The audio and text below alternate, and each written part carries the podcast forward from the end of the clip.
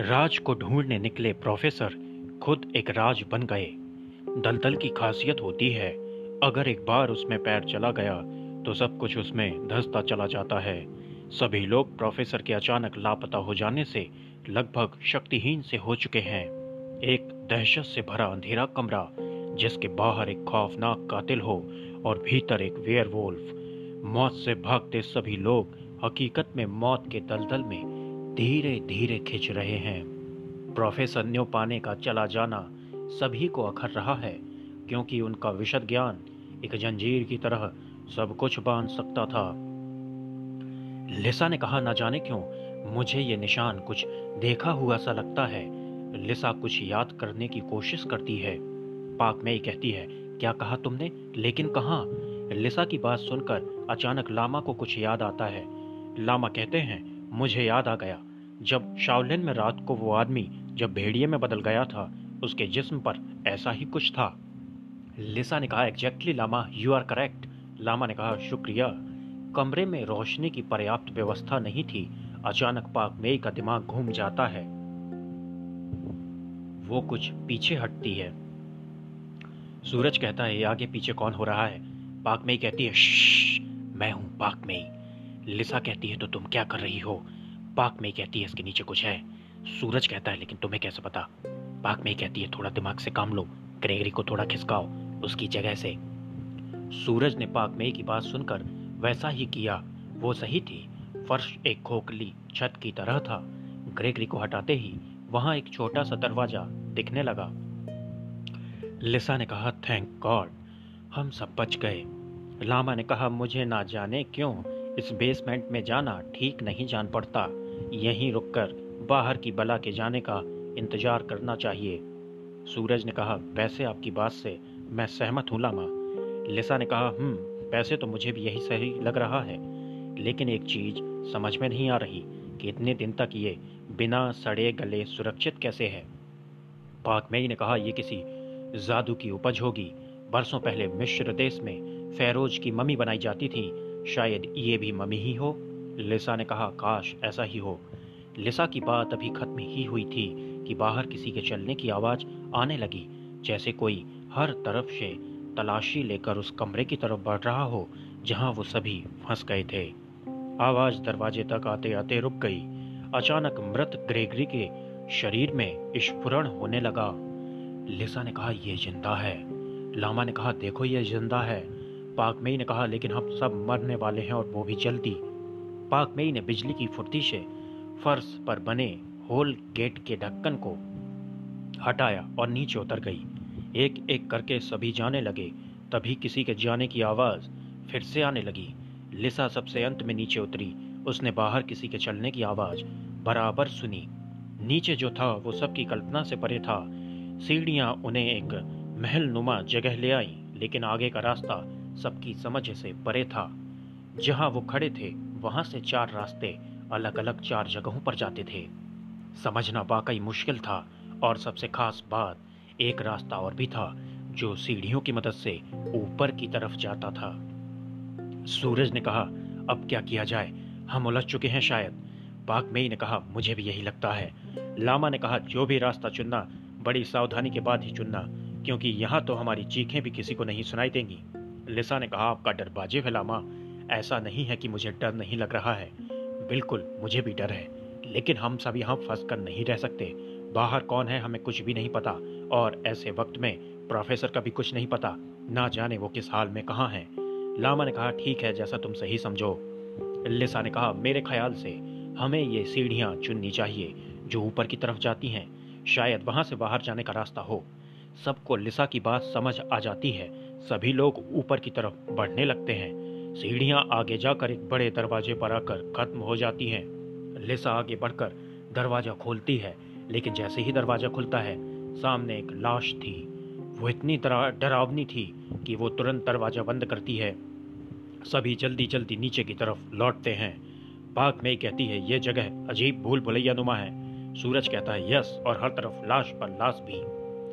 लिसा कहती है now we have to choose another one शायद ये वाला लिसा समेत सभी लोग बाएँ तरफ़ जाने वाले रास्ते को चुनते हैं। रास्ता आगे जाकर एक बड़े भारी कमरे में आकर मिलता है। वहाँ कुछ लिखा हुआ था। लामा कहता है, ये तो बड़ी अजीब सी भाषा है। पाक में कहती है, ऐसा ही तो ग्रेगरी की बॉडी पर भी था। लिसा कहती, अरे, ये तो हिब्रू भाषा है। मुझे देखने तो क्या लिखा है? लिसा दीवार पर लिखी इबारत पढ़ती है। वहाँ लिखा था, इस श्राप को देने वाला और लेने वाला दोनों यही हैं। हम अपने इष्ट देव बाल को बुलाते हैं, हमें मुक्ति दो। लिसा ने कहा यह तो एक प्रकार का समन है। सूरज ने कहा, समन? लिसा ने कहा, समन एक प्रकार की स्तुति है, जो किसी को इनवाइट करने के लिए की जाती है। ऊपर हमें एक स्टैचू मिली थी, वही इनके देवता बाल की प्रतिमा थी। यहाँ ज़रूर डेमोनिक एक्टिविटी होती होंगी। इस सुनसान जगह में कोई समन क्यों किया जा रहा था? लामा ने कहा यह काफ़ी हैरत की बात है। लिसा ने कहा, चलो वापस चले। हमें एक एक करके सभी रास्तों को चेक करना है। ताकि यहाँ से निकल सके। अचानक लिसा की नज़र दीवार पर जाती है। वहाँ लिखे शब्द बदलने लगते हैं। वहाँ दोबारा कुछ और लिख जाता है। वह भी अपने आप। लिसा उसको पढ़ती है। वहाँ लिखा हुआ था, जो ज़िंदा है, वो मर चुका है। मौत का दरवाज़ा चुनो और ज़िंदा हो जाओ। लिसा कहती है ओ माय गॉड सूरज पूछता है what happened are you all right Lisa कहती है, ये जगह हॉन्टेड है। इसका मतलब बाहर के किसी एक रास्ते में मौत है। पाक में ही कहती है, अगर मेरा अंदेशा ठीक है तो जो रास्ता ऊपर है, कहीं वो ही मौत का दरवाज़ा तो नहीं था। शायद कोई वहाँ गया हो और फिर उसका खात्मा हो गया हो। वो लाश भी तो थी वहाँ। लिसा कहती है, पॉइंट तो है तुम्हारी बातों में, लेकिन वो लाश किसकी थी? कहीं प्रोफेसर? नहीं नहीं, ये हरगिज नहीं हो सकता। एक मिनट को सबकी रूह काँप गई। लिसा पाक में लामा और सूरज बिल्कुल सतर्क होकर वापस लौटते हैं। इस बार सभी दाहिनी तरफ़ जाने वाले रास्ते को चुनते हैं। रास्ता बहुत ही ज़्यादा उबड़ खाबड़ था, जो एक अंधेरी जगह पर जाकर खत्म हो गया। वहाँ से नीचे की तरफ़ कुछ सीढ़ियाँ गई थी। लेकिन सीढ़ियाँ कुछ आगे आकर एक पानी के स्रोत के पास ठहर गई। लामा ने कहा, यहाँ तो बस पानी ही पानी भरा है।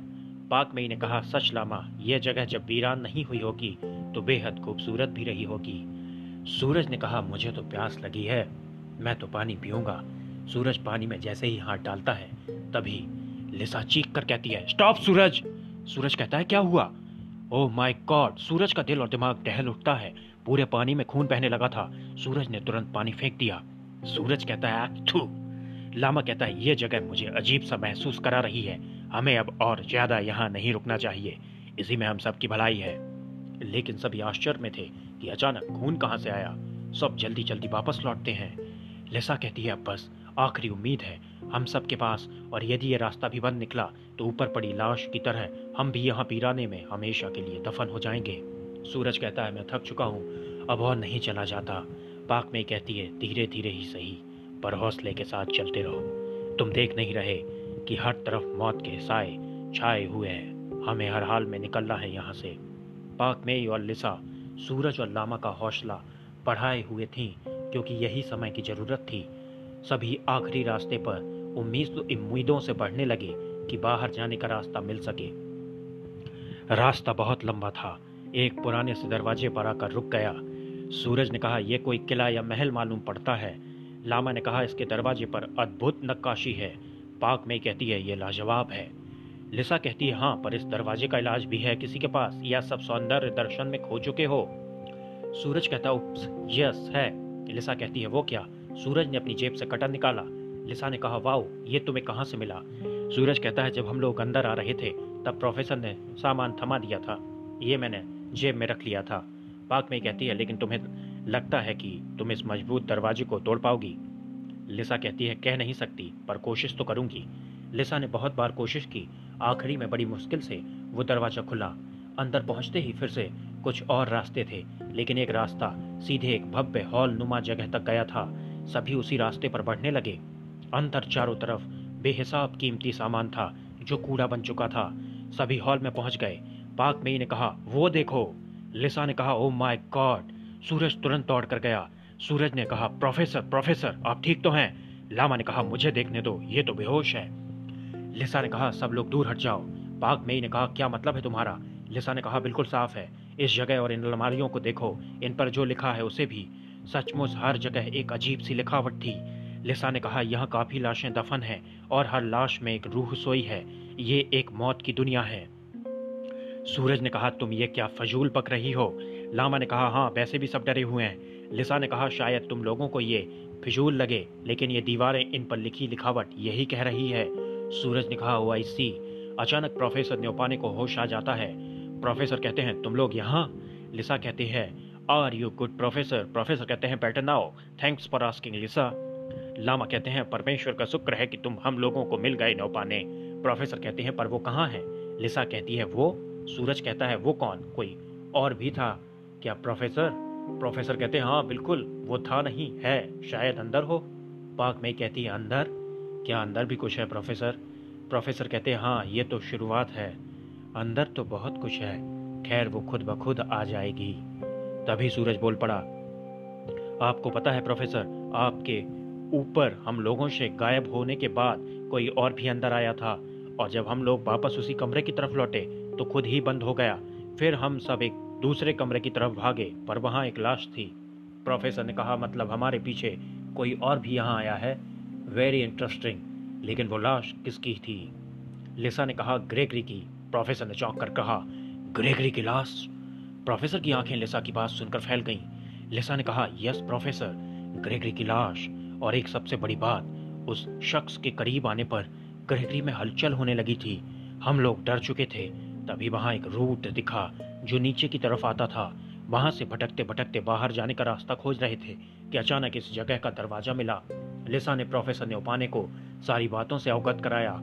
पाक मई ने कहा, और हाँ आते में एक सीढ़ियों वाला रास्ता था, जिसने किसी की डरावनी लाश पड़ी थी। सूरज ने कहा, और वो खून? प्रोफेसर ने कहा, खून? सूरज ने कहा हाँ पानी अपने आप खून में बदल गया था यहाँ। प्रोफेसर ने कहा, देखो, मुझे अभी तक तुम लोगों की बातों से जो भी समझ आया, उससे एक बड़ी बात साफ़ है। तुम लोगों ने जिसको भी देखा, उसका ग्रेगरी से कोई ना कोई संबंध है, नहीं तो ग्रेगरी में कोई हलचल नहीं होती और इसका एक और मतलब भी है, अगर मेरा अनुमान ठीक है तो। बाग में ने चौंक कर कहा, कैसा अनुमान? प्रोफेसर ने कहा, उस रात जब शाओलिन में हम लोग उस खौफनाक आत्मा से अपनी जान बचाने के लिए भाग रहे थे, लामा ने कहा हाँ याद है, लेकिन उस रात का आज की घटना से क्या लेना देना? प्रोफेसर ने कहा, तब वहाँ ग्रेगरी था। लिसा ने कहा माई गॉड मतलब कि वो आत्मा उस वक्त दरवाजे के बाहर थी? प्रोफेसर ने कहा यह बस एक अनुमान है, जो ज़रूरी नहीं कि पूर्ण रूपेण सही हो, लेकिन ग्रेगरी में हरकत होना एक खतरा है, क्योंकि मुझे यहाँ कुछ और मिला है। सूरज ने कहा, वो क्या? प्रोफेसर ने कहा, यहाँ सब ज़िंदा हो जाते हैं। सूरज ने कहा वॉट प्रोफेसर ने कहा यस ये जगह जब मैं यहाँ पहुँचा, प्रोफेसर ने उन लोगों को बताना शुरू ही किया था कि कुछ आवाज़ें बाहर से आ रही थीं, जैसे कोई बाहर दौड़ रहा हो। लिसा ने कहा, वो आवाज़ कैसी है? प्रोफेसर ने कहा yes someone is moving outside वो सोच भी पाते कि बाहर कौन हो सकता है। वो खुद अंदर तक आ चुका था। प्रोफेसर ने उसे देखकर कहा, तुम। लिसा ने कहा, नो। सूरज ने कहा, माय गॉड। लामा और पाकमेई ने कहा, हे परमेश्वर। सभी उससे कुछ दूर पीछे की तरफ़ धीरे धीरे बढ़ रहे थे। वो जैसे ही प्रोफेसर की तरफ़ बढ़ने लगा, बाहर फिर से आहट हुई। ये आहट अजीब थी, शायद किसी को समझ नहीं आई, लेकिन वो जो भी था अंदर पहुँच पाता। इससे पहले जो अभी आया था, उसने दरवाज़ा बंद कर दिया। कोई दरवाजे तक पहुँच गया था और वहीं आकर रुक गया। मुझे उम्मीद नहीं थी कि इतने जल्दी दोबारा मुलाकात होगी, उसने कहा।